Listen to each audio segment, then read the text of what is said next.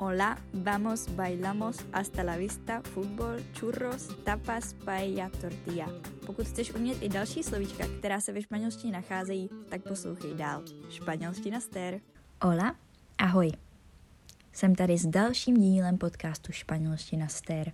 Dnešní epizoda se bude opět věnovat jazykové části, tedy španělštině jako cizímu jazyku a budeme se bavit o slovesech, podstatných jménech, přídavných jménech a místech, která začínají na písmeno C, abychom si doplnili abecedu. Pojďme tedy na slovesa.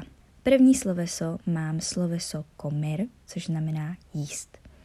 Dále jsem si zapsala caminar, chodit, kajar, mlčet nebo stichnout, correr, běžet, koser, šít, kolgar, pověsit či zavěsit, kantar, zpívat, kosinar, vařit, kubrir, přikrýt, kotiár, drbat, pomlouvat, kastigar, potrestat, kobrar, vydělat, kasar, lovit, komprar, koupit, kurar, léčit. A kurar, makat, pracovat hovorově. Pojďme teď na podstatná jména, kterých jsem si tentokrát zapsala opravdu hodně. Pořád mě napadaly další a další, a, ale protože jsem z toho nechtěla udělat slovník, a, ale chtěla jsem jenom slovíčka, která opravdu využívám, tak eh, si dáme tady ten můj trošku delší seznam, než tomu bylo u A a B. A prvním slovíčkem, které jsem si zapsala, je El Conejo, což je králík a myslím si, že spoustě lidem se to může hodit třeba v restauraci. Dalším podstatným jménem je velmi důležité slovíčko a tím je la comida, což přeložíme jako jídlo. Dále jsem si zapsala el cojín, což je polštář, ale takový ten malý, co najdeme třeba v obýváku na gauči. Taky tady mám La Catedral, což je lehké, katedrála a zároveň se takto říká i stadionu, fotbalovému stadionu v Bilbao. La Crema, taky skoro jako český krém, La camisa a la camiseta. Pozor na to, la camisa znamená košile, zatímco camiseta znamená tričko. Budeme v oblečení ještě chvilku pokračovat. Mám tady i el calcetín, což je ponožka, a los calzoncillos, což jsou trenky, nebo prostě mužské spodní prádlo. El cine, kino, la carne, maso, el cerdo, prase, la cosa je věc, takové velmi univerzální slovíčko. El concierto je koncert, la cabra koza, el coche zároveň taky el carro, záleží, co si vyberete, ale oboje znamená auto. El coche ve španělské španělštině a el carro v latinskoamerické španělštině.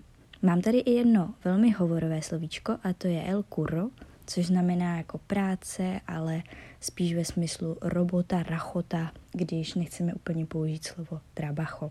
Dalším slovem je pro mě velmi důležité slovo a to je el café, takže káva.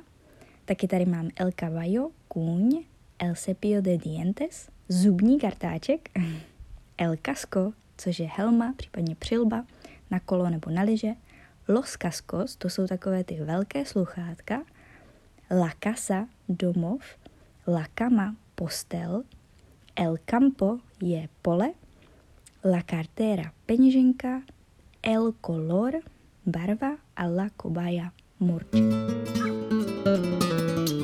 Co se pak týče přídavných men, tak tam jsem úplně uh, kreativní nebyla a napadlo mě toho docela dost málo.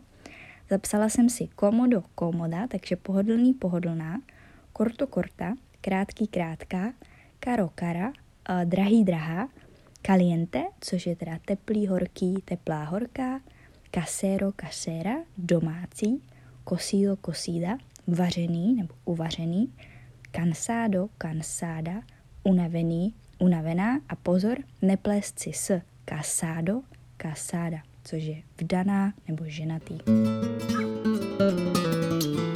No a poslední část bych jako vždy chtěla věnovat tomu, kam ve Španělsku vyrazit a která místa uh, nebo uh, komunitní, autonomní, pardon, autonomní oblasti začínají na písmeno C.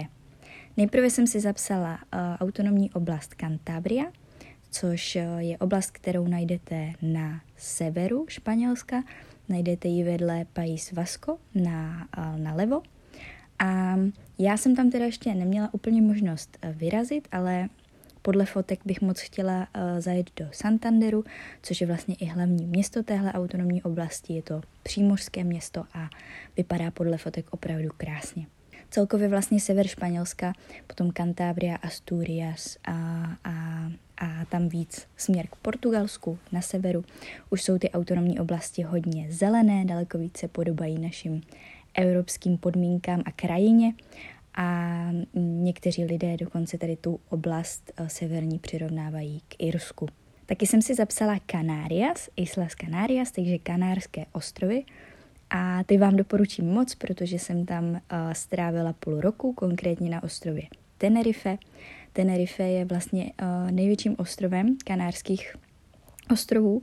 Najdete tam nejvyšší horu Španělska, uh, El Teide, a je to ostrov všech možností, protože tam máte černé pláže s černým pískem, protože je to vlastně sopečný ostrov.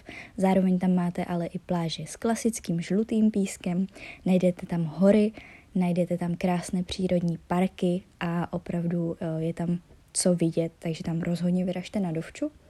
Zároveň moc doporučuji ostrov La Gomera. To je takový malý ostrůvek, kam se můžete do, uh, dopravit lodí.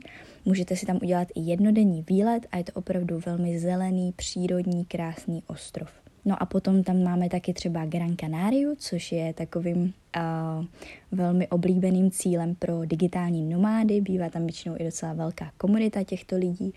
A já jsem tam teda nikdy nebyla, ale co jsem tak slýchala od ostatních, tak si myslím, že to stojí určitě za návštěvu.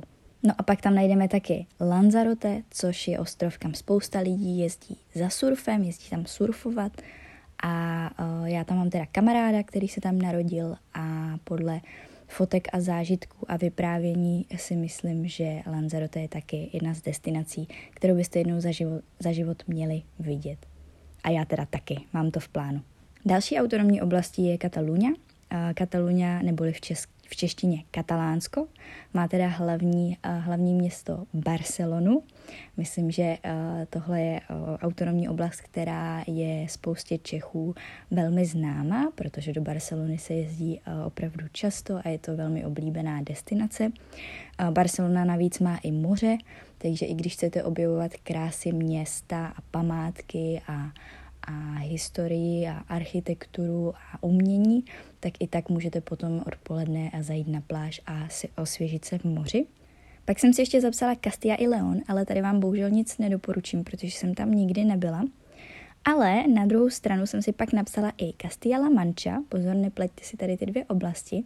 A Castilla La Mancha uh, mám docela dost procestovanou, protože z jedné části tady to autonomní oblasti je můj uh, kamarád z Erasmu a v roce 2018 si myslím, možná 19, teď si nejsem jistá, možná to bude 2019, bylo to těsně před covidem, jsme ho vyrazili navštívit ještě s dalšími kamarády z Erasmu a opravdu jsme toho procestovali spoustu, měli jsme auto, takže jsme jezdili do různých menších vesniček a z těch by vám moc chtěla doporučit vesničku Činčia, Činčia je taková malá vesnice, ve které ale nahoře, um, když vyjdete takový kopec, najdete moc pěkný hrad a máte tam opravdu krásné výhledy. A zároveň bych vám chtěla doporučit ještě Alcala del Júcar, což je opravdu takové, taková oáza klidu, je tam vodopád, protéká tam řeka pod takovým kamenným mostem a vlastně některé ty baráčky jsou uh, uh, za, zabudovány ve skále, máte tam několik muzeí, a můžete se mm, podívat i do, do, do vnitra té skály, ve které část té vesnice je eh, v rámci různých prohlídek a potom si tam zajít i na nějakou, nějakou skleničku nebo nějaké pivo, protože právě jedna z těch restaurací je takhle zabudovaná a můžete sedět přímo ve skále a je to opravdu moc pěkné místo, takže to doporučuju. A nakonec bych chtěla doporučit i vesničku mého kamaráda, která se jmenuje Hejín ale místní, místní mladí lidé eh, to čtou jako Hell In. A není to, určitě od toho nečekejte žádnou Barcelonu, je to mm, malá vesnice, malé městečko, ale je to takové velmi historické město, má to svoji vlastní, um, má to svoji vlastní vlastně Plaza de Toros, takže takové to místo, kde se odehrává korida, mají taky hrad a Myslím si, že za návštěvu to stojí, pokud budete třeba někde poblíž. Všechny tady tyhle místa se teda nacházejí v oblasti Albacity. No a to už bude pro dnešní písmeno C úplně všechno, takže uh, já se na vás budu těšit s další epizodou zase v pondělí a mějte se krásně. Adios. thank you